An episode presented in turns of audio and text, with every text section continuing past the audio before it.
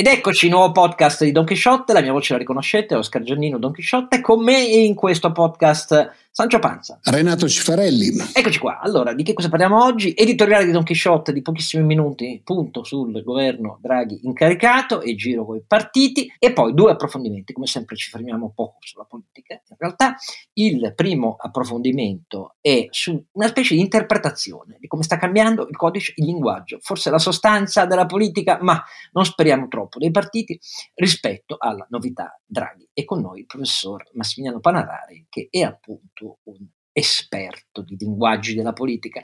Poi un secondo approfondimento perché è appena stato firmato un contratto fondamentale eh, riguardo 1.600.000 lavoratori, quello dei metalmeccanici, un contratto ic- iconico per la storia del mercato del lavoro italiano, ci sono molte buone novità in convergenza tra imprese e sindacati, non c'è stato nessuno scontro, nessuna volontà di non rinnovare il contratto e ne parleremo col direttore generale di Federmeccanica che sarà con noi. A tra poco. Sono indeciso su quale strategia intraprendere per migliorare il business della mia azienda. Ti consiglio di simulare l'impatto di ciascun scenario già dalla fase di pianificazione. E come? Affidandoti a San Marco Informatica, che ha sviluppato una soluzione basata su algoritmi predittivi e analytics potenziati per il controllo di gestione. Questo ti permetterà un rapido controllo fra i vari possibili scenari e ti faciliterà nella scelta. Scoprilo anche tu su sanmarcoinformatica.com.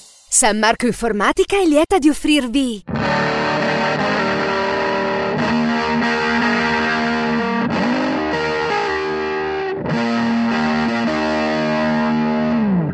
Eccoci qui tornati, Don Chisciotte, Oscar Giannino e eh, oggi, oggi questo podcast c'è solo Sancio Panza. Eh, Renato Cifarelli. Perché Rondinante oggi... si è allontanato, aveva un gran premio ippico e quindi ha deciso che doveva correre così. Ma poi oggi, sai, parliamo del contratto mio, quello dei metalmeccanici. Eh, non potevi non esserci. Però prima adesso spendiamo qualche parola sulla grandissima novità, l'incarico Draghi e soprattutto quello che abbiamo capito, non abbiamo capito, ci lascia perplesso o entusiasti. Sul primo giro dei partiti si andrà un secondo secondo giro, una, nell'intervallo una rapida ricognizione anche con le parti sociali, sindacati e imprese, ma insomma siamo alla fine del primo giro, adesso che parliamo, eh, io ti dico solo tre cose, ma voglio sentire la prima, vedo un tentativo dei partiti senza nessun rispetto per la coerenza delle posizioni che avevano tenuto o, o Conte o il voto a sinistra, oppure mai con nessun altro al voto, al voto.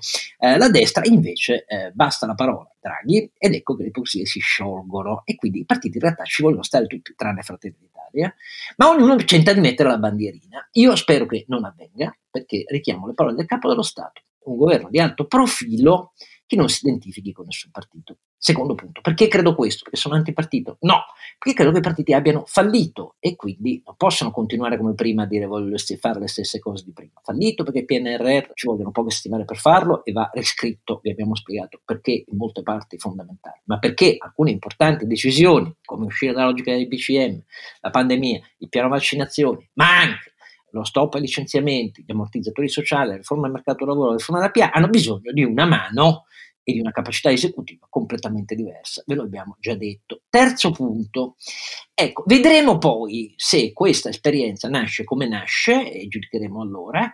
Intanto Draghi è la differenza, si è visto sui mercati, si è visto in Europa, lo è e basta, cioè non si tratta di avere dubbi su questo, ma il punto è, vediamo se questa nuova maniera inizierà a far riflettere un po' gli italiani che fino a ieri erano tutti allineati sul populismo di destra o di sinistra. Questa è solo una speranza, non ci conto, non è il suo mestiere, però hai visto mai? Ecco, queste sono le tre cose. Tu Renato invece? No, io invece la cosa che mi ha fatto un po' specie questa settimana, cioè mi ha un po' deluso questa settimana, è il eh, riallinearsi della stampa e dei media mainstream, chiamiamoli così, verso il... Eh, cioè come sono cambiate le cose. Non so, noi, forse perché noi siamo abituati a criticare al, al di là del fatto degli schieramenti, di tutte queste queste cose qua, però il fatto che fino alla settimana scorsa Casalino fosse quello che dava l'agenda a, a, tutti i quotidiani e alle televisioni italiane e immediatamente il, ma neanche poche ore dopo che il governo Conte, cioè che Fico ha rinunciato al mandato e hanno detto Draghi è, è diventato la persona su cui scaricare la propria frustrazione, mi sembra sinceramente una cosa assolutamente poco professionale, nel senso che secondo me Casalino era uguale il giorno prima e il giorno dopo. Eh, poi io posso capire che naturalmente eh, siamo tutti uomini di mondo, eh, ci sia un certo rispetto per le persone quando hanno magari una, un ruolo istituzionale, però che ci sia un cambiamento così forte da un giorno con l'altro sinceramente mi ha fatto un parecchio. forse tentiamo di esistere anche per questo, perché non ci allineiamo a una concezione dell'informazione che A prescinda dai fatti, B che serva potere pro tempore. Ecco, diciamo che il record storico effettivamente dice che non è che siamo fra i più allineati e questo magari a me un po' meno perché faccio un altro mestiere, ma a te mi sembra che sia costato anche parecchio. Costato quel che è costato, ma contano i valori che uno crede di dover eh, servire. Non sono meglio di tanti altri, però abbiamo fatto incazzare tutte le parti e tutte le cose perché stavamo al merito. A me sembra e spero che con Draghi il merito riprenda. Il merito non significa giudicare le, pers- le persone se hanno studiato o meno, avercela con Di Maio per il mestiere che facciamo. E un'altra cosa, il merito dei problemi che sono immensi dell'Italia, l'Italia ha perso nel 2020, per dirne una, Uh, più PIL e più investimenti tra il 2020 e quello che succederà nel 2021, di quanto sia il totale delle risorse del Next Generation EU. Forse è ben ricordarselo. Forse è bene ricordarci che se non si scrivono piani con il pieno coinvolgimento eh, degli investitori privati, fondi istituzionali, veicoli ad hoc, intermediari bancari italiani e, e, internazionali e risorse delle imprese, se non si fa questo, le imprese sono oggi così indebitate che per i prossimi anni devono pensare a ripagare i debiti allo Stato e a pagarci gli interessi e investire possono molto poco.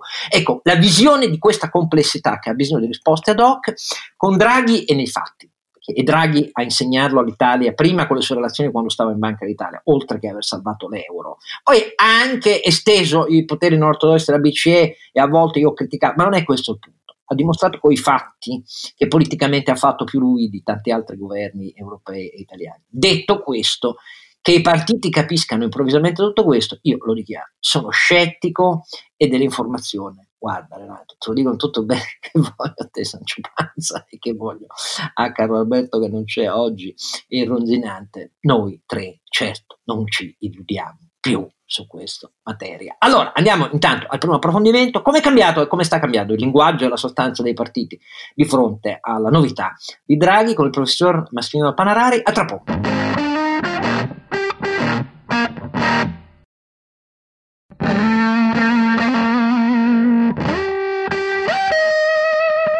Ed eccoci con uh, il primo ospite, eh, caro tu e cari voi che ci ascoltate, di questo podcast di Don Quixote. Come preavvisato, eh, il primo ospite ha come argomento il cambio dello stile di comunicazione, e cioè anche di contenuto no? dei partiti, visto che il Presidente del Consiglio incaricato Draghi ha fatto un primo giro di, con le forze politiche, poi sentirà le parti sociali rapidamente e farà un secondo giro, poi trarrà le conclusioni. Ma intanto per parlarne, un esperto di comunicazione politica è un professore universitario che nell'ordinamento universitario italiano è un associato, cioè quindi eh, ha l'abilitazione di seconda fascia e insegna alla LUIS, l'Università di eh, Confindustria, e in particolare esperto di sociologia delle comunicazioni, comunicazione di crisi, comunicazione politica, il professor Massimiliano Panarari. Grazie di essere con noi. Molte grazie per l'invito e un saluto a tutti e a tutti. Allora, ci sei Sancio? Io ci sono, ci sono. Perfetto, perfetto. Vediamo Parliamo di comunicazione politica, mi sembra il periodo, il periodo migliore. Io ho già fatto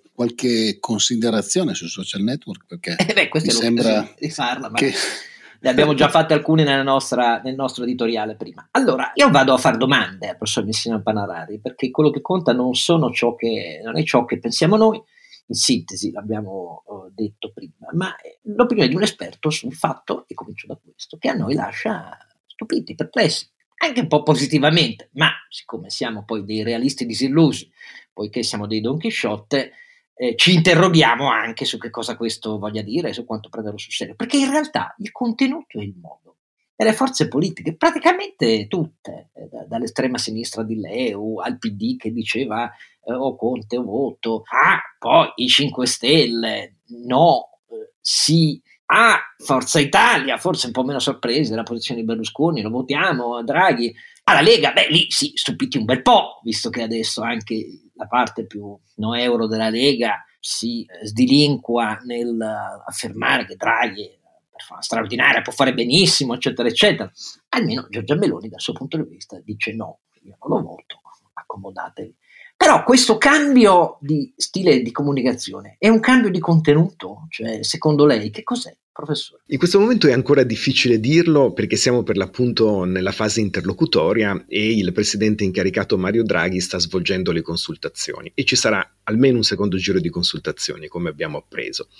Però dal momento che appunto, come diceva lei, la forma è sostanza, in questo caso possiamo evidenziare due elementi.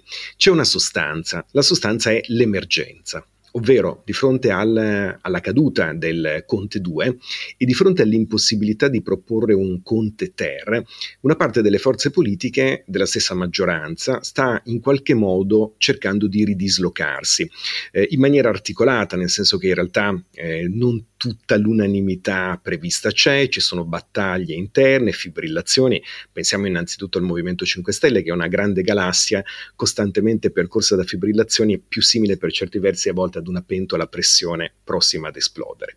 E dall'altro, sempre in termini di sostanza, c'è un elemento che coinvolge la possibilità di una riconfigurazione del quadro politico. Siamo di fronte ad un bivio. Il bivio può essere purtroppo la crisi di sistema, le cui avvisaglie ci sono già, sono ampie, sono evidenti e che la pandemia ha esasperato saldando la crisi sanitaria, quella economica, sociale e ad una crisi politica che era in corso da tempo.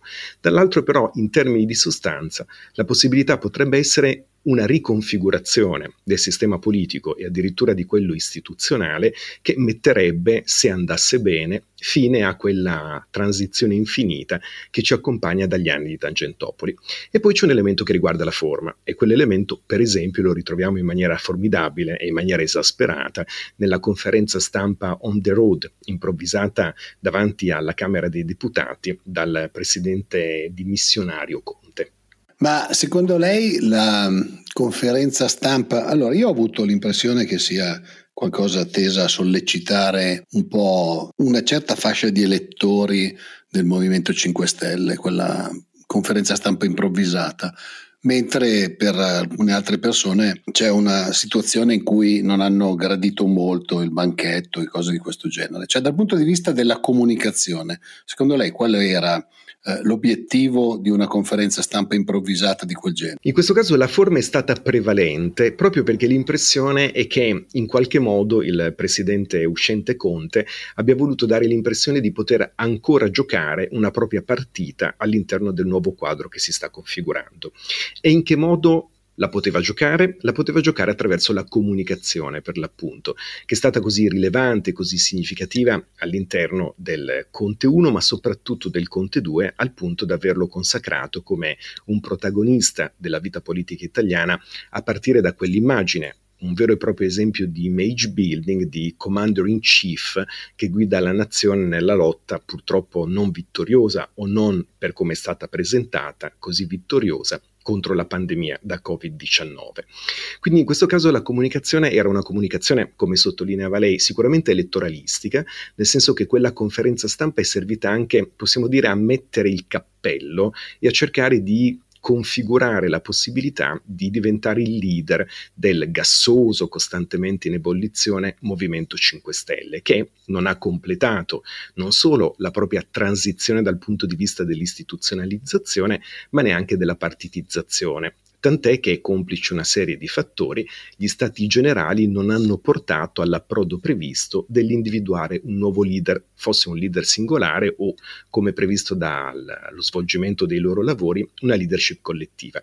Ed ecco allora che Conte ha cercato in quella conferenza stampa anche di anticipare gli eventi e di presentarsi come il leader de facto del Movimento 5 Stelle, tutto su un piano comunicativo, perché in questo caso, o un piano di forma per l'appunto, che non necessariamente nella nella fattispecie coincide con la sostanza. Perché? Perché il Movimento 5 Stelle lo abbiamo sentito nelle dichiarazioni di Luigi Di Maio, che ne è stato il capo politico, non è esattamente tutto schierato davvero sull'idea di avere il presidente uscente Conte come proprio leader, e perché per l'appunto all'insegna di spaccature di tensioni, come dicevamo prima, però anche all'interno del Movimento 5 Stelle esiste una propensione, diciamo, a salvare quantomeno la loro presenza nella legislatura, riorientandosi verso il presidente incaricato Draghi, almeno in parte, almeno all'insegna di un realismo, che qualcuno può anche chiamare con un certo tasso di legittimità una forma di opportunismo e di trasformismo che significa continuare a giocare la propria partita da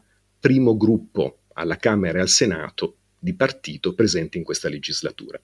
Però lei ha pronunciato una parola e qui andiamo in categorie che fanno parte della comunicazione, ma anche qui la parola è sostanza, perché muta nella sua interpretazione, nella sua percezione pubblica. Trasformismo, che è un grande classico della politologia italiana, che nasce sulla scena politica alla crisi della destra storica che ha creato l'unità, con il passaggio a sinistra eh, di alcuni suoi esponenti eh, a metà eh, degli anni 70 del 1800 e da allora è poi diventato un classico per interpretare eh, la politica italiana. Però la domanda che le faccio io è che io ho la percezione, sempre più solida negli ultimi anni, che questo termine abbia perso la sua identificazione precisa di quella che un tempo si assimilava con semplificazione porosa ai Volta Gabbana. Perché nella realtà quello che è avvenuto è che a leadership di conto popolare, nei sondaggi, eh, il fatto che sia diventato, per esempio, agli occhi del PD, l'alleato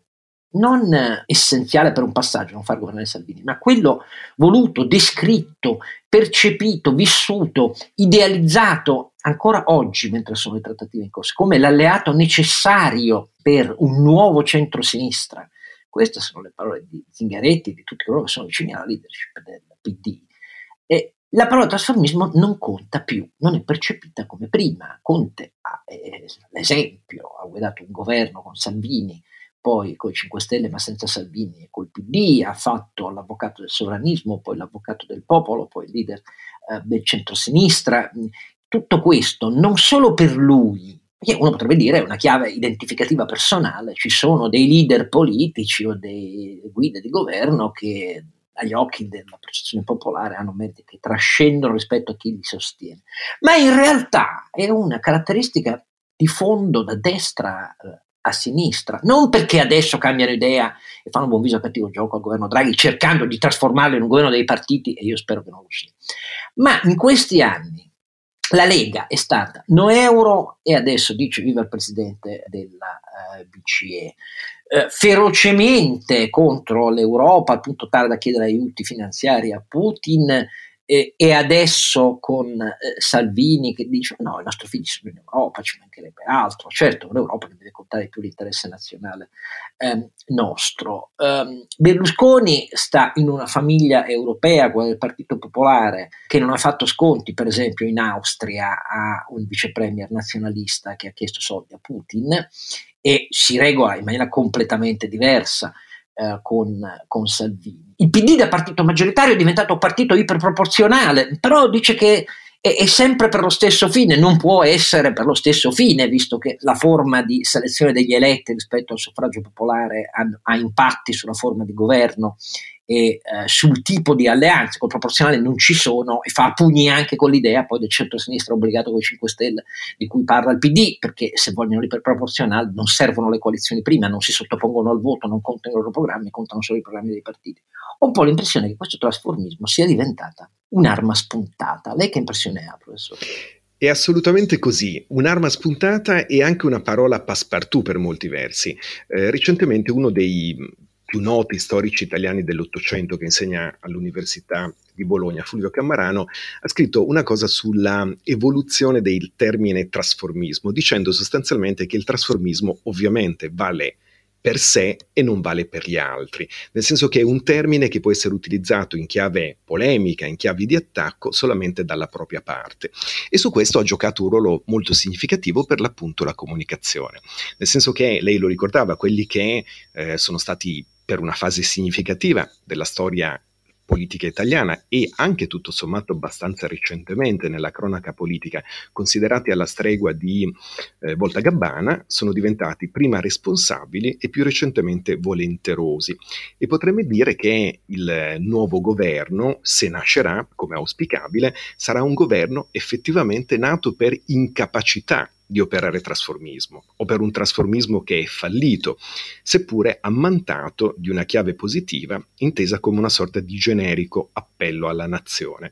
Ma del resto ricordava sempre il professor Cammarano in questo articolo che eh, l'atto originario del trasformismo, la rivoluzione parlamentare che lei evocava di De Pretis del 1876, nasce con un appello nel quale De Pretis sostanzialmente dice chi sono io per impedire a coloro che vogliono venire a condividere il mio programma di dare un contributo alla nazione, peraltro in quel caso alla nazione diciamo unificata da poco. Ecco, questa è la chiave naturalmente ed è una chiave piena di ambiguità e di ambivalenze che oggi si arricchisce delle ulteriori ambivalenze collegate appunto alla comunicazione, nel senso che è stato fatto un lavoro eh, molto intenso, molto efficiente anche per molti versi, per cui il fatto di accorrere al servizio del potenziale governo Conte Ter non sarebbe stato tacciabile di trasformismo, ma avrebbe rappresentato per l'appunto un'assunzione neanche di responsabilità, ma una dichiarazione di buona volontà nel nome delle grandi sfide che il Paese si trova di fronte, in particolare il tentativo di resistere alla crisi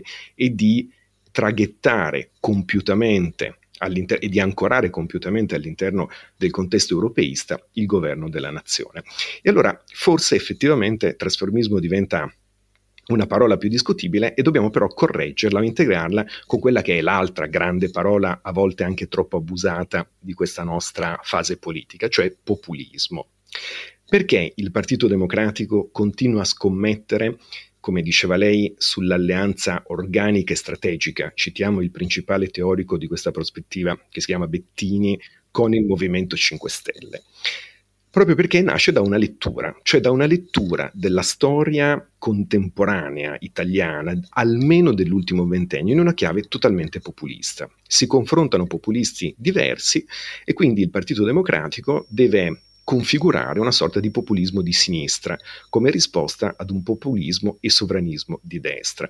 Naturalmente a proposito di parole passepartout o di parole in questo caso purtroppo svuotate di significato, deprivate della loro accezione semantica, eh, questa posizione viene venduta e ammantata dell'idea di un centro-sinistra nuovo, per l'appunto, di un riformismo autentico, mentre la parola riformismo sarebbe diventata e faccio riferimento ad un'intervista del capo dell'organizzazione del Partito Democratico, Stefano Vaccari, di poche ore fa, addirittura una parola vuota, per cui i veri riformisti sono quelli che si collocano all'interno della prospettiva PD, Movimento 5 Stelle, Leu. Naturalmente qui siamo di fronte ad un tipico caso per l'appunto di sottrazione di significato o di appropriazione eh, mi permetto di aggiungere in debita della parola riformismo, perché la parola no, riformismo... ma poi è un'appropriazione in debita nella declinazione della storia del socialismo italiano che si divide a Livorno e che nella storia del PC, centenario nel 2021, appena celebrato, mh, vedeva poi nel dopoguerra l'identificazione precisa all'interno del confronto interno eh, del PC e naturalmente però eh, dell'assoluto rispetto da parte di tutti del principio dell'unità intorno al leader e all'indirizzo, però i riformisti nella storia del socialismo italiano erano turati contro cui nasce il PC e poi all'interno dell'evoluzione eh, del PC i riformisti saranno poi i miglioristi, Emanuele Macaruso che purtroppo è appena scomparso, eh, Amendola pur rimanendo filosovietico ma su posizioni di comprensione dell'economia di mercato e contro eh, l'idea di fare eh, i soviet eh, di cui era pure convinto eh, da giovane. Adesso riformismo diventa i 5 Stelle, che è tutt'altra cosa a dire la verità.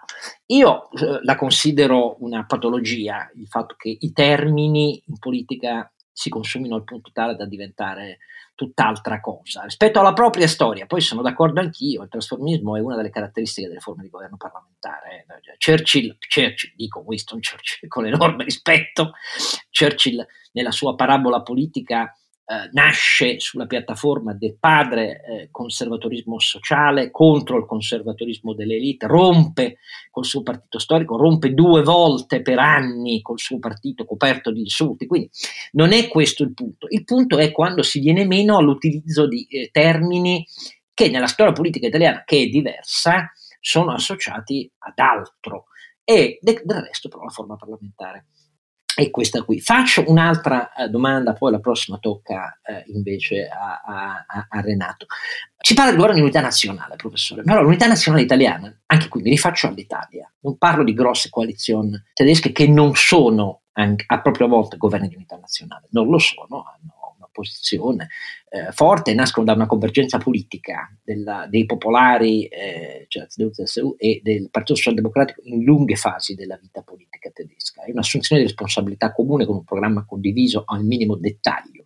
Invece da noi l'unità nazionale quando nasce, nasce azzoppata dall'assassinio, dal sequestro di Moro il giorno stesso in cui stava nascendo, azzoppata come formula politica, però erano due grandi forze politiche, diciamo anche i laici d'accordo, o almeno alcuni, però due grandi forze politiche che interpretavano la crisi italiana, l'inflazione, il terror- a doppia cifra, il terrorismo e così via, come necessità di una risposta congiunta rivedendo alcuni dei punti su cui avevano affrontato per decenni, però era una convergenza faticosa, che poi non ha retto, però era una convergenza delle due grandi forze politiche.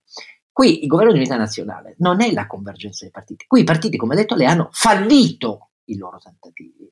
E quindi dovrebbe essere un governo, sto alle parole del capo dello Stato, che ha dato l'incarico dicendo testualmente un governo di alto profilo non identificabile in alcun partito politico. Però quello che stiamo vedendo nelle consultazioni, professore, è una cosa diversa. Il tentativo di tutti i partiti di metterci dentro i propri ministri e i propri programmi. Non capisco cosa ne possa venire fuori. Questa unità nazionale non lo è per me. Per lei? Sì, non è tecnicamente un'unità nazionale per l'appunto ed è la presa d'atto e la fotografia dell'emergenza, non possiamo dire nella maniera proattiva che sarebbe più utile per salvare questo nostro povero sistema paese così affaticato, così prostrato, così disorientato e anche stordito ai noi da molti punti di vista è in qualche modo l'accettazione obtorto collo di dover, di fronte ad una prospettiva appunto di crisi di sistema, accettare una formula, una formula che non è l'unità nazionale e che cerca appunto di far pesare le forze politiche, i loro pesi, i loro orientamenti e eh, diciamo la loro visione purtroppo molto a corto raggio e di piccolo respiro rispetto a quello che accadrà dopo, anche, diciamolo, perché una parte ai noi delle forze politiche concepisce il recovery plan e i fondi che ne deriveranno dall'Unione Europea, quelli del Next Generation EU, in termini di grande occasione di spesa alla quale non si può par- non partecipare e quindi bisogna cercare di stare al tavolo dove vengono decise le cose.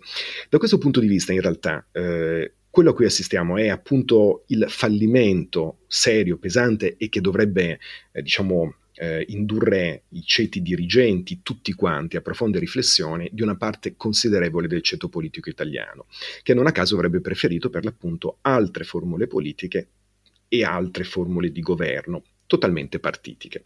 Allora, per evitare che questo diventi un governo dei partiti, e in questo per l'appunto, come da giusta e eh, come sempre saggia sollecitazione del Quirinale, occorre che i partiti eh, diciamo, facciano questo esame di coscienza e che i loro leader concepiscano questa occasione come una possibilità di contribuire ad uno sforzo di ricostruzione eccezionale del paese, anche perché la figura di Mario Draghi è la figura non di un tecnico, diciamo in un'accezione neutra, ma, ma è la no. figura di un grande competente ma per la politica europea e italiana ha fatto più lui di, di, di tutti quelli Preci- sommati gli altri, Preci- cioè, ci mancherebbe, ah, senza i whatever tax l'euro esplodeva, senza quello non ci sarebbe stato l'assunzione di un debito comunitario per la prima volta grazie a cui c'è Next Generation EU, cioè altro che se ha fatto politica, in modo suo, con gli, con gli strumenti e l'indipendenza del banchiere centrale, ma cacchio.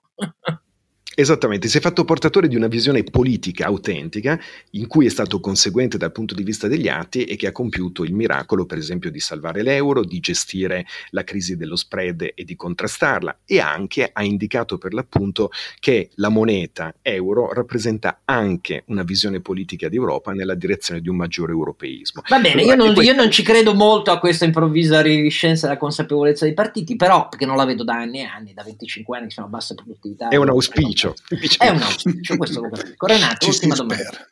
No, io avevo una domanda forse un po' complicata. Allora, è evidente che la politica è fatta di comunicazione, però mi chiedo quanto ormai la comunicazione abbia sovrastato il fare, cioè eh, quanto i risultati eh, siano poi leggibili dal, grande pubblico, cioè dagli elettori alla fine, rispetto al comunicare che si è fatto. Questo è, una, questo è un altro nodo problematico e rilevante. Eh, questi questo riguarda tutto sono... l'Occidente, vedi Trump. Sì, sì, no, ma io non, non, non parlo di Italia, in questo caso ho detto... Il problema nostro è che i media vanno dietro i social. No? Ah. Sì, in questo caso c'è un effetto letteralmente bandwagoning, di inseguimento di quello che l'opinione pubblica. In realtà parti dell'opinione pubblica rovesciano sui media orizzontali, sui social, con un effetto di eh, trascinamento anche di quella parte dei media eh, più verticali, più eh, mainstream e tradizionali, come si dice abitualmente, che invece dovrebbero avere una funzione, tra virgolette, maggiormente pedagogica. Questo ha molto a che fare con un'altra, eh, diciamo, delle parole che possiamo spendere, che è quella di presentismo. Nel senso che che l'opinione pubblica fatica, essendo schiacciata su un orizzonte temporale che è unicamente legato al presente, a leggere in termini di prospettiva la congruenza tra le dichiarazioni e gli atti, eh, la continuità tra i differenti tipi di policies e tra le affermazioni, le enunciazioni e gli annunci che sono stati fatti nel frattempo. E naturalmente la politica cavalca la dimensione della comunicazione istantanea anche per eh, nascondere, occultare, non far percepire l'incongruenza tra una parte dei suoi annunci. L'annuncite è una malattia della politica non solo italiana, in effetti anche se in Italia è particolarmente cronicizzata e quasi allo stadio terminale a noi per molti versi, e in tutto questo contesto la politica aumenta progressivamente la dose di comunicazione che inietta all'interno dei circuiti mediali dell'opinione pubblica, per l'appunto perché molto spesso non è in grado di far fronte alle soluzioni o anche, come dire, per propria incapacità o anche perché non è in grado di cogliere le opportunità di un quadro che si è fatto enormemente più complesso e che ha trasferito una parte dei livelli decisionali a piani altri rispetto a quelli dello Stato-nazione e dei parlamenti. E naturalmente in tutto questo la comunicazione diventa sempre più rilevante insieme allo storytelling, al politelling, al politainment, al brandtelling per cercare di avvolgere in una cortina comunicativa rendendo poco distinguibile o per niente distinguibile da parte di una quota significativa dei cittadini elettori, purtroppo quello che hanno fatto e soprattutto quello che non hanno fatto, cioè i peccati di omissione. Accountability zero. Sistema casalino, per dirla in un termine che non è irrispettoso verso la persona, lui ha fatto il suo mestiere. Per me sono i media che si bevevano le sue veline, che eh, rinunciavano al loro dovere e mestiere. Ma questa è una opinione personale. Come vedete, eh, analisi che eh, ha parlato di parole, di fatti e di sostanza, non ci sono giudizi politici né preferenze, ma è un pezzo fondamentale questo. La comunicazione che smarrisce sensi interpretativi fattuali è un pezzo fondamentale della crisi dell'Italia, delle sue classi dirigenti, non solo della politica. Eh, parliamoci chiaro, questa è la mia opinione. Grazie al professor Massimo Panarari di essere stati con noi e adesso andiamo al secondo ospite perché si è firmato, eh sì, si firmano i contratti, chi raccontava il contrario mentiva, uno dei contratti più iconici del sistema produttivo italiano, cioè quello dei metalmeccanici. Tra pochissimo lo approfondiamo.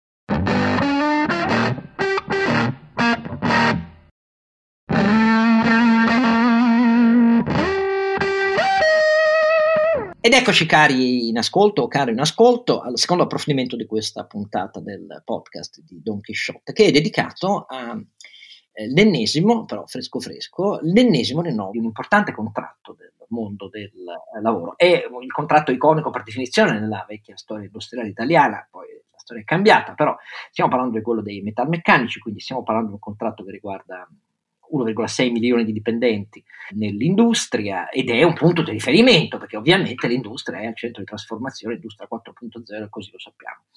Eh, ho detto l'ennesimo perché innanzitutto, questo lo, lo dico io in introduzione, però da settembre a oggi tutta la storia che avete letto d'estate, che gli imprenditori, Confindustria, non vuole rinnovare i contratti, si è rivelata infondata perché eh, nell'autunno a oggi con i metalmeccanici siamo più del 50% del totale dei contratti privati da rinnovare che sono stati rinnovati. Punto numero uno. Punto numero due, però, parliamo di quello dei metalmeccanici. Sintesi estrema, che però fa, faccio correggere da chi l'ha trattato con noi, che vi presento subito. Il contratto era scaduto eh, nel, a fine 2019, quindi c'era da coprire eh, il 2020 e in poi.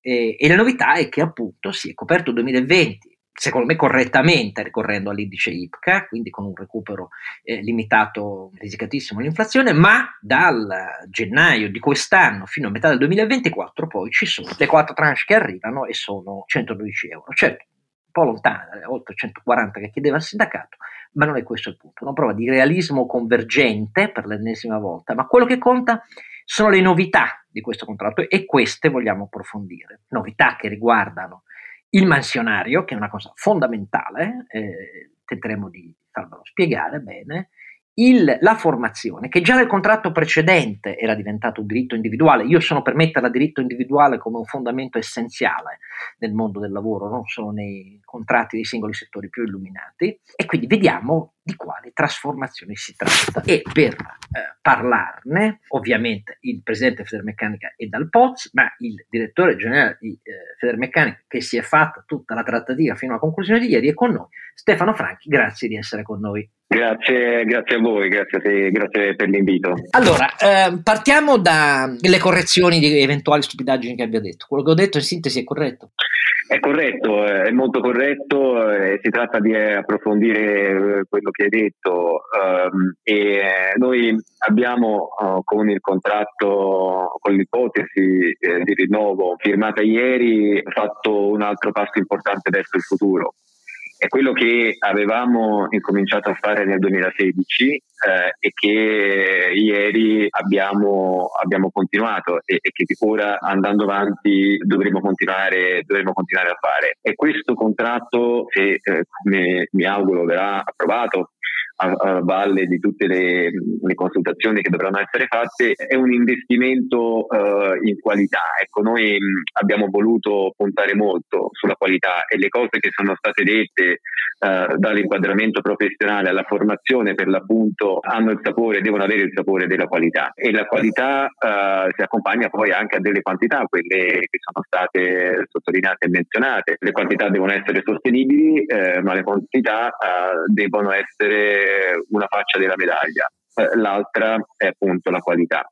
E la riforma dell'inquadramento punta proprio, punta proprio a questo, eh, a, um, ad evidenziare come eh, il lavoro, la qualità del lavoro... Il lavoro è completamente cambiato. Cosa vuol dire in concreto? Assolutamente.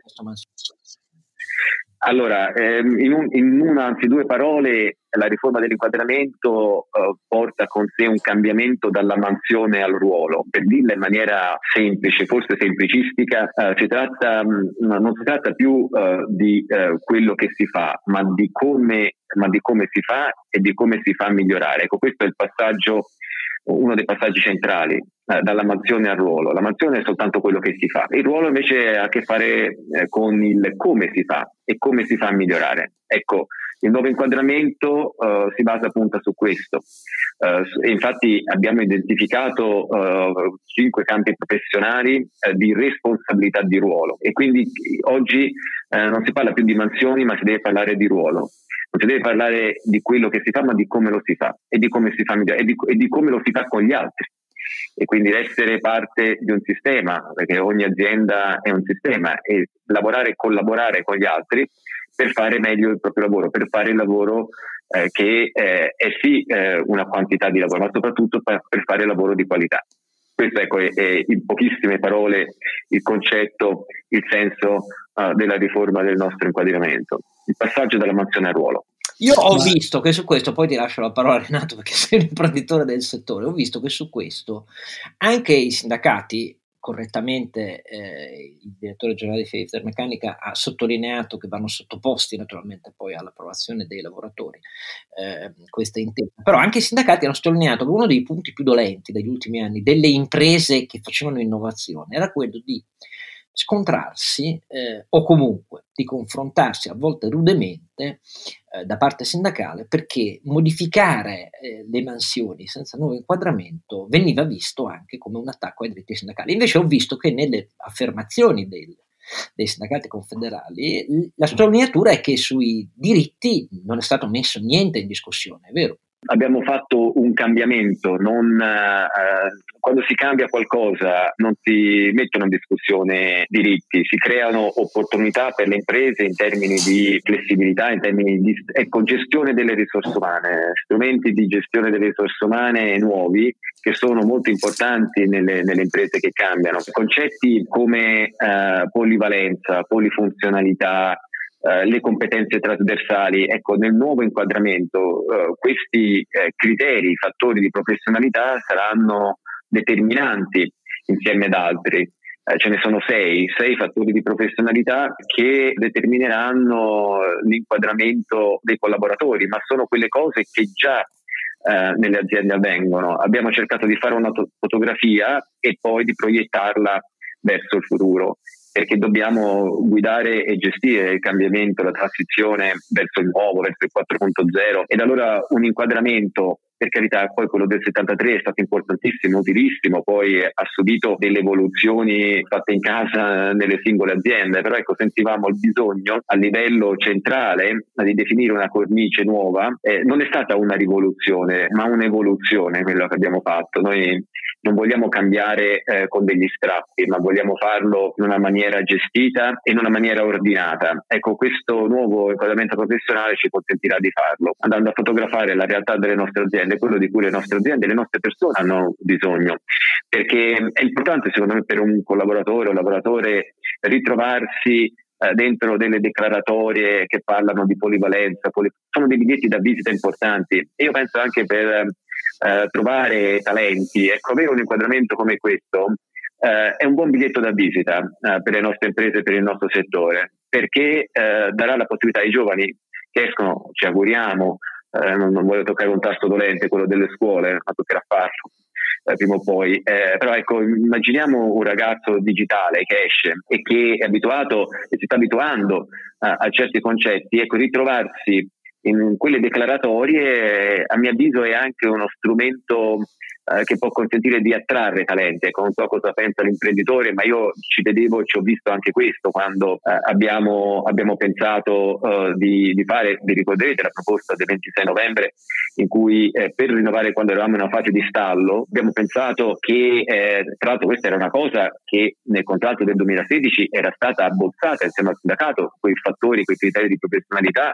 avevamo messi nel contratto del 2016 però quando eravamo in una fase di stallo per il rinnovo del contratto a, a settembre-ottobre abbiamo detto su questo punto eh, dobbiamo mandare un messaggio forte ai nostri interlocutori del sindacato. A me non piace chiamarli controparti, io gliel'ho detto pure ieri quando abbiamo firmato. No?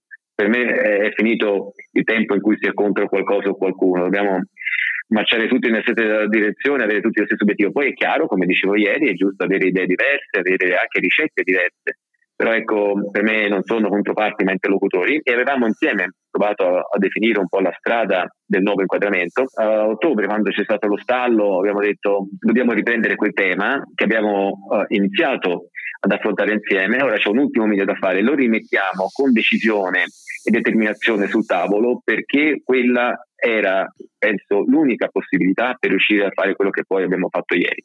Perché comunque il, il, il uh, lavoro attraverso l'inquadramento deve essere anche riconosciuto, il valore del lavoro. E vedete, non si tratta, come ho anche spiegato più volte, eh, di uno scambio, ma di una motivazione eh, e di una giusta ragione per riconoscimento, un riconoscimento anche economico. Perché quello che abbiamo fatto con uh, quelle tranche che, che, tu dicevi è da un lato mantenere e confermare quel principio di garanzia per cui il salario deve essere adeguato all'andamento del costo della vita, quello che avevamo introdotto nel 2016, ma uh, ci sono anche delle innovazioni organizzative, ci sono anche dei cambiamenti che possono motivare e, e che anzi devono motivare e che sono una ragione valida per un riconoscimento economico nel momento in cui le declaratorie oggi introducono quei fattori, criteri di professionalità che, che serviranno per valutare la uh, classificazione dei lavoratori. Ecco, questo è quello, è quello che... Questo è il motivo per il quale infatti poi si arriva a tranche che sono moltiplicate rispetto all'indice IPCA del vero recupero, perché, so, in, perché non in cambio, ma c'è la convergente valutazione delle forze del lavoro dell'impresa che ci sia più valore quindi anche per retribuzione. Allora, prima di andare alla, alla formazione, con la formazione so che è cara Renato, vai. Oggi, oggi, sono in conflitto di interessi perché poi un, cioè, ho degli incarichi in Confindustria all'interno della, diciamo, del, dei meccatronici e conosco Stefano e apprezzo Stefano da tanti anni. Allora, visto dal punto di vista dell'imprenditore, la prima cosa è fare i complimenti perché finalmente siamo riusciti dopo il 1973 a fare una variazione di quelli che erano gli inquadramenti. Voi immaginatevi, per chi ci ascolta, eh, cosa voleva dire fare impresa nel 1973 cosa vuol dire fare impresa oggi, cioè pensiamo all'industria 4.0, pensiamo alla digitalizzazione, pensiamo a come sono cambiate le fabbriche e quindi questo è un risultato grandissimo che Federmeccanica ha raggiunto in questo rinnovo contrattuale e non dimentichiamoci che sono tantissimi anni che ce ne stavamo occupando. Alcune cose che io volevo sottolineare e che mi piaceva, poi le faremo commentare al dottor Franchi. Allora, quando Federmeccanica ha fatto il suo comunicato stampa per questa proposta di contratto di accordo che andrà poi naturalmente validato dalle assemblee all'interno delle fabbriche, eccetera. Allora, ci sono uh, cinque punti nel, nel, comunicato stampa. Uno è valorizzare la professionalità con la riforma dell'inquadramento e questo appunto è quello che dicevamo. Poi c'è tutta la parte di garanzie salariali e valore del riconoscimento del lavoro, ma poi ci sono quelle che secondo me sono le cose eh, più innovative perché non, non, ci si aspetta che arrivino dalle aziende. Allora, la prima è favorire la previdenza complementare per le giovani generazioni, quindi gli industriali metteranno un po' più soldi per i, i giovani per costruirgli una previdenza complementare, quindi per delle pensioni un po' più decenti nel momento in cui probabilmente eh, lo Stato non sarà in grado di farli. Fare una buona formazione promuovere la cultura della sicurezza. Io mi volevo soffermare sul discorso della formazione perché è una cosa a cui io tengo tantissimo. E una cosa che mi è piaciuto moltissimo all'interno del, del contratto è che una, cioè, anzi all'interno della piattaforma che Federmeccanica aveva preparato, è che uno dei punti era formare chi deve fare la formazione. Questo vale per le piccole imprese, secondo me, perché poi le grandi aziende hanno professionalità molto forti. In questo caso però noi dobbiamo come piccoli imprenditori imparare a formare e a fare del, della formazione ai nostri eh, collaboratori. Dottor Franchi, qual è il punto da cui partite per questa cosa? Eh, il punto mm, eh, da cui partiamo è, è, la consapevolezza di quello che hai detto, la consapevolezza eh, che la formazione mh, mm, è un differenziale competitivo importantissimo, forse il primo eh, quando eh, vi dicevo de- dei ragazzi che io mi auguro possano entrare nelle nostre aziende, eh, ho toccato il tasto dolente della scuola. No? Io mh, mm, ho sempre creduto e continuerò a credere eh, che la formazione dopo e l'istruzione prima Uh, siano quelle due cose che messe insieme uh, continuativamente una dopo l'altra uh, possono consentire alle imprese e poi al paese di crescere e di produrre poi benessere e ricchezza. Quindi questo è una, il punto di partenza è la consapevolezza. che la formazione è un differenziale competitivo, consapevolezza numero uno. Consapevolezza numero due è che la formazione, così come anche l'istruzione, richiede qualità e torno sulla qualità. Uno, io vengo dall'azienda, da un'azienda rientrante della meccanica e, e, ho capito il valore della qualità, quindi insomma, penso che me lo possa insegnare, lo posso insegnare a tante persone, però la qualità non è solo una parola, eh, è qualcosa di più. Eh. Eh, prima, mh, mm, prima, di collegarci eh, ti dicevo che quando oh, si tratta della formazione non basta farla, perché certo è importante che quelle ore vengano fatte, eh, ma c'è una parolina in più a proposito di parole. La formazione va fatta, sì, eh, ma va fatta bene. Ecco, farla bene. Questo è, è, è, complicato, è difficile. Le piccole e medie imprese non sempre sono attrezzate perché lo, eh, c'è la volontà di farla, però il punto è ok, la fai, ma uh, siamo in grado di farla bene, non ci si può inventare, cioè, servono competenze per l'appunto, serve professionalità perché la formazione venga fatta bene, perché se la formazione ci limitiamo a farla ed è quindi una formazione fino a se stessa, giusto per, per, perché eh, la devi fare, perché c'è una norma che ti impone di farlo e non acquisisci la consapevolezza dell'importanza e allora non cerchi di farla con qualità, allora eh, è un costo, diventa un costo, è una perdita di tempo. Se invece la formazione viene fatta bene, allora diventa un investimento. E noi dobbiamo aiutare le piccole e medie imprese affinché loro anche, come le grandi, possano non solo fare formazione ma farla bene. Allora abbiamo pensato che sia importante, il nostro ruolo qual è eh, come parti sociali? È, è, è, quello di orientare la cultura da un lato, quindi far acquisire questa consapevolezza, perché ancora alcuni, io non voglio dire tanti, ma alcuni pensano che la formazione sia una perdita di tempo. Eh, lo pensano alcuni imprenditori, così come alcuni collaboratori. Io ricordo quando ero ragazzo, la prima volta mi invitarono a un corso di formazione in azienda, la mia reazione fu mamma mia, mi tocca andare a un corso di formazione. Quindi eh, questo è successo, non sono più ragazzo tanti anni fa. Eh, mi auguro che non, che non, sia più così, però ecco, noi dobbiamo quindi far capire l'importanza della formazione da un lato, fare acquisire consapevolezza, dall'altro lato mettere a disposizione dei, servizi, degli strumenti, perché una volta acquisita questa consapevolezza tutti e non solo alcuni eh, possano fare formazione di qualità. E quello eh, che in questo contratto, eh, questa ipotesi di rinnovo, abbiamo aggiunto rispetto al contratto precedente che ha introdotto il diritto soggettivo alla formazione. Quindi abbiamo all'epoca, nel 2016, fatto la prima riforma epocale, ora ne abbiamo fatto un'altra di riforma epocale, quella uh, dell'inquadramento. E anche qui uh, c'è qualità e anche questo è un investimento. E um, ora sulla formazione abbiamo detto facciamo un altro passo, puntiamo sulla qualità, la quantità già c'è, puntiamo sulla qualità, eh, cerchiamo eh, di eh, dare la possibilità a tutti attraverso servizi, strumenti, quindi aiutare a capire quali sono i fabbisogni formativi, aiutare a fare la formazione eh, con strumenti eh, come possono essere le pillole che non devono essere viste in maniera negativa, le, le pillole è chiaro che vanno inserite in percorsi più ampi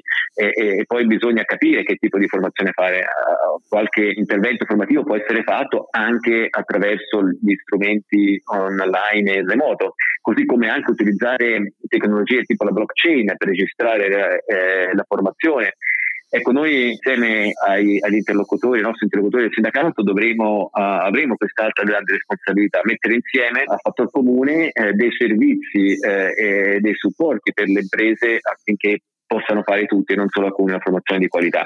Questa è diciamo in poche parole la novità uh, che, eh, che, c'è in questo contratto. Uh, così come anche puntare uh, sulle competenze digitali che, che, sono fondamentali nel, nel nuovo che avanza per gestire e guidare questa transizione verso il nuovo appunto. Ecco, questo è mh, un altro elemento di qualità. Ecco, il contratto, e ci tengo a, a sottolinearlo, a ripeterlo, ancora una volta, quello che abbiamo firmato, l'ipotesi eh, che abbiamo firmato ieri ha, ha, molta qualità. Ecco, io ho sempre detto, eh, quando ancora non era firmato, dobbiamo trovare il giusto equilibrio tra qualità e quantità, perché poi la qualità, guardando in avanti, è moltiplicatore di altre quantità, perché se io creo competenze, tornando alla formazione delle persone. Ecco, questi sono moltiplicatori di quantità per chi una, avrà più competenze. Una cosa Stefano, il, la parte eh, del welfare che è stata molto sì. apprezzata nell'ultimo dopo l'ultimo rinnovo, cioè eh, c'è stato uno spostamento diciamo dal, dal contante ai servizi, chiamiamola così, eh, anche se forse è una semplificazione molto forte. In questa piattaforma come l'avete gestita? Cioè c'è un potenziamento di tutta la parte di welfare, tanto per dirlo a chi non lo sapesse. Allora, la parte di welfare è una parte che le aziende danno in termini di servizi, eh, la maggior parte delle aziende hanno attivato delle piattaforme online attraverso le quali appunto danno una quota del, dell'aumento di stipendio che il collaboratore può utilizzare come vuole, quindi attraverso dei buoni spesa se ne ha la possibilità, in base alle questioni fiscali, in, oppure in servizi, quindi uno può anche fare previdenza integrativa piuttosto che pagarsi il mutuo, piuttosto che pagare l'asilo ai figli e cose di questo genere. Quindi questo io intendevo quando si dice di spostare un po' di soldi dal contante ai, ai servizi. In questo contratto come vi siete comportati e come va con la questione welfare?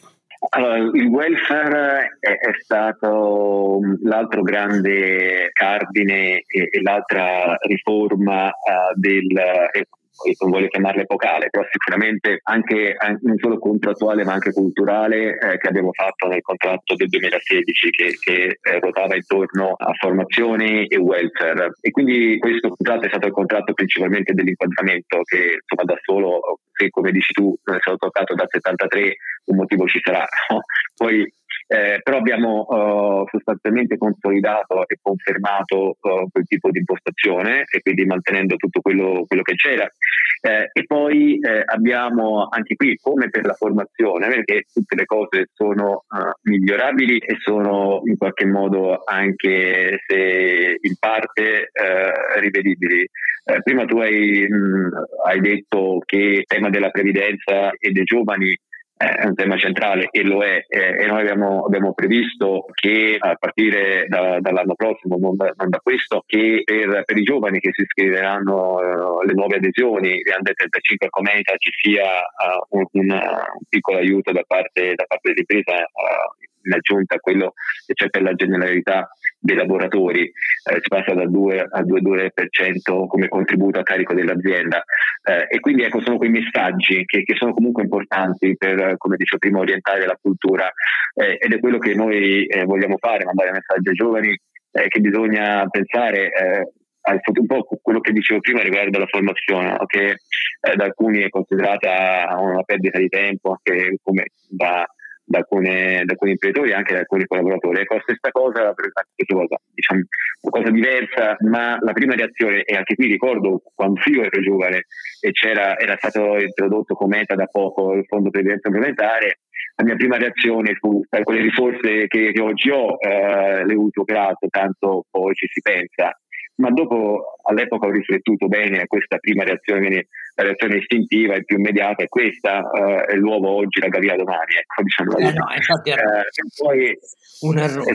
È, è, un errore e l'ho capito subito, però uh, si commette degli errori e io ah, non faccio niente da ammettere che commetto degli errori. La vita è riconoscerli e cambiare, no no, ma gli errori fanno tutti, ci mancherebbe altro. Allora... esatto, per me è una cosa, esatto, e, e quindi abbiamo abbiamo investito proprio questo. Sì. Il tempo oramai purtroppo corre per noi. Eh, io volevo fare solo una considerazione finale. Questo del potenziamento degli strumenti della convergenza con eh, sindacati e imprese sulla formazione è una questione del tutto non secondaria, perché Adesso si attivano risorse in più da parte delle imprese in questo contratto, in questo settore, è un problema generale però che sta avvenendo. Ma, ma pensateci, la rioccupabilità, qui è la formazione nelle imprese per adeguare i lavoratori e i collaboratori dell'impresa ai nuovi profili che sono necessari e ai nuovi inquadramenti abbiamo parlato. Ma la formazione permanente dovrebbe essere considerata la leva, non una delle, la leva della rioccupabilità nel nostro paese, che dell'occupabilità per chi entra nel mercato del lavoro, ma qui serve la politica per fare la riforma della formazione pubblica, della rioccupabilità per chi appartiene a corti anagrafiche interessate da ristrutturazioni o crisi di impresa e che devono trovare, magari abbiano 45, magari 55 anni, ehm, il nuovo posto di lavoro. La rioccupabilità si fa con la formazione e la rioccupabilità dovrebbe essere il criterio a cui volge nuovi ammortizzatori sociali fondati sulla condizionalità fondamentale della rioccupabilità e la riforma delle politiche attive del lavoro, formate attraverso un modello in cui si coinvolge direttamente chi ha la competenza delle domande interne delle imprese e ha propri strumenti formativi sono nati dentro le imprese e con le imprese, cioè le agenzie private del lavoro. Però anche per questi due serve la politica. Resta il fatto che, come ha notato subito il professor Michele Tiraboschi, uno dei più illuminati, secondo me, giuristi del lavoro italiano, esaminando il nuovo contratto dei professor Michele Teraboschi ha detto questo che c'è scritto nel contratto sulla formazione è il caposaldo della formazione e riformazione ricorrente se la politica vuole prestare ascolto, perché per esempio i fondi interprofessionali con cui si finanziano le forme di formazione delle imprese devono diventare gli attori di una formazione e riformazione che non sia solo quello del sistema attuale della formazione affidata alle regioni, che spesso serve esattamente solo ai formatori come i centri pubblici dell'impiego, solo a chi ci lavora. Questa è la parte che manca per la occupabilità, per l'uscita dal blocco dei licenziamenti, per le politiche attive del lavoro. Però nei contratti tra impresa e sindacato ci sono le convergenze e più soldi per questo. Volevo concludere solo su questo, non so se mi sbaglio secondo il direttore di, Federmeccanica, mi sbaglio secondo lei? Assolutamente no, assolutamente no. Come dicevo prima, la formazione è un differenziale competitivo per imprese e persone ed è forse, anzi senza forse, eh, l'unica garanzia che c'è. La formazione ti dà anche più sicurezze, esatto. perché le garanzie oggi purtroppo non ci sono. Però vedremo su questo se anche il governo Draghi riuscirà a trovare il modo di intervenire, visto che, ricordiamo, ne riparleremo, ma all'ennesimo termine temporale della proroga del divieto di licenziamenti, in assenza di politiche del lavoro nuovo, in assenza di ammortizzatori nuovi, ci stiamo approssimando alla fine di marzo. Vedremo. Intanto grazie al direttore generale di Federmeccanica, al suo presidente Dal Poz e, e, grazie ovviamente al compare Sancio Panza. Ciao Renato, ciao eh, signor direttore. Grazie, grazie, ciao, arrivederci.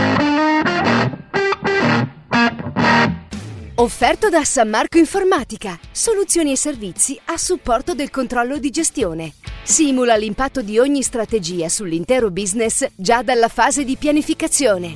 Scopri di più su sanmarcoinformatica.com.